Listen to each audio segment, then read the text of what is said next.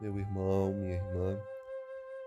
Hoje, Sábado Santo, a Igreja vive um grande silêncio, assim como o mundo deve também viver esse silêncio. Embora para muitos seja um dia igual a todos os outros dias, para nós cristãos, até que chegue o momento de celebrar a vigília pascal, quando proclamaremos a ressurreição do Senhor, vivemos esse momento de pesar, momento que com Maria nós queremos esperar a ressurreição de Jesus, que é a certeza também da nossa vida nova, a vida nova que ele prometeu. A igreja, durante todo esse dia, não celebra a liturgia, por isso hoje não meditaremos um evangelho, não falarei das leituras como de costume, porque durante esse momento a igreja carece de liturgia, porque o Senhor nos foi tirado. Ontem celebrávamos a sua paixão a sua oferta de amor no altar da cruz. Deus, que amou o mundo, nos deu o seu Filho, e o Filho, que também continuava a amar o mundo, deu a sua própria vida para nos resgatar do pecado. A teologia nos ensina que por um homem entrou no mundo o pecado, mas por outro homem entrou a salvação.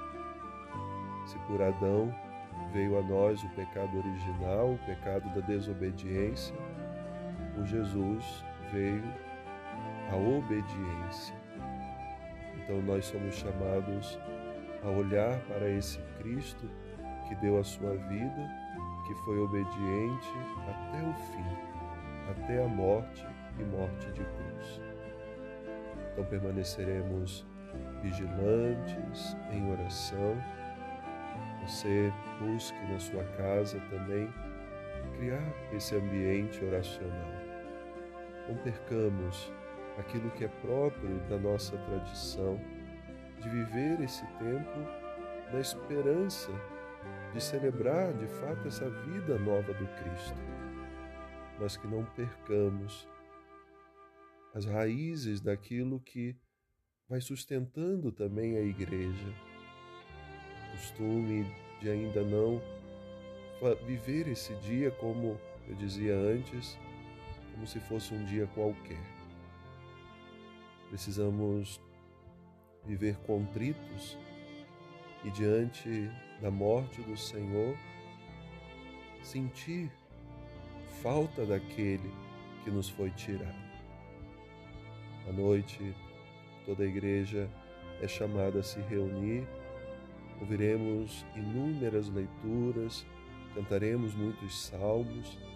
A vigília pascal vai nos fazer recordar toda a história da salvação, para que então, depois de tudo isso, celebremos a nova criação que nos foi dada pela vida de Cristo, pela sua ressurreição.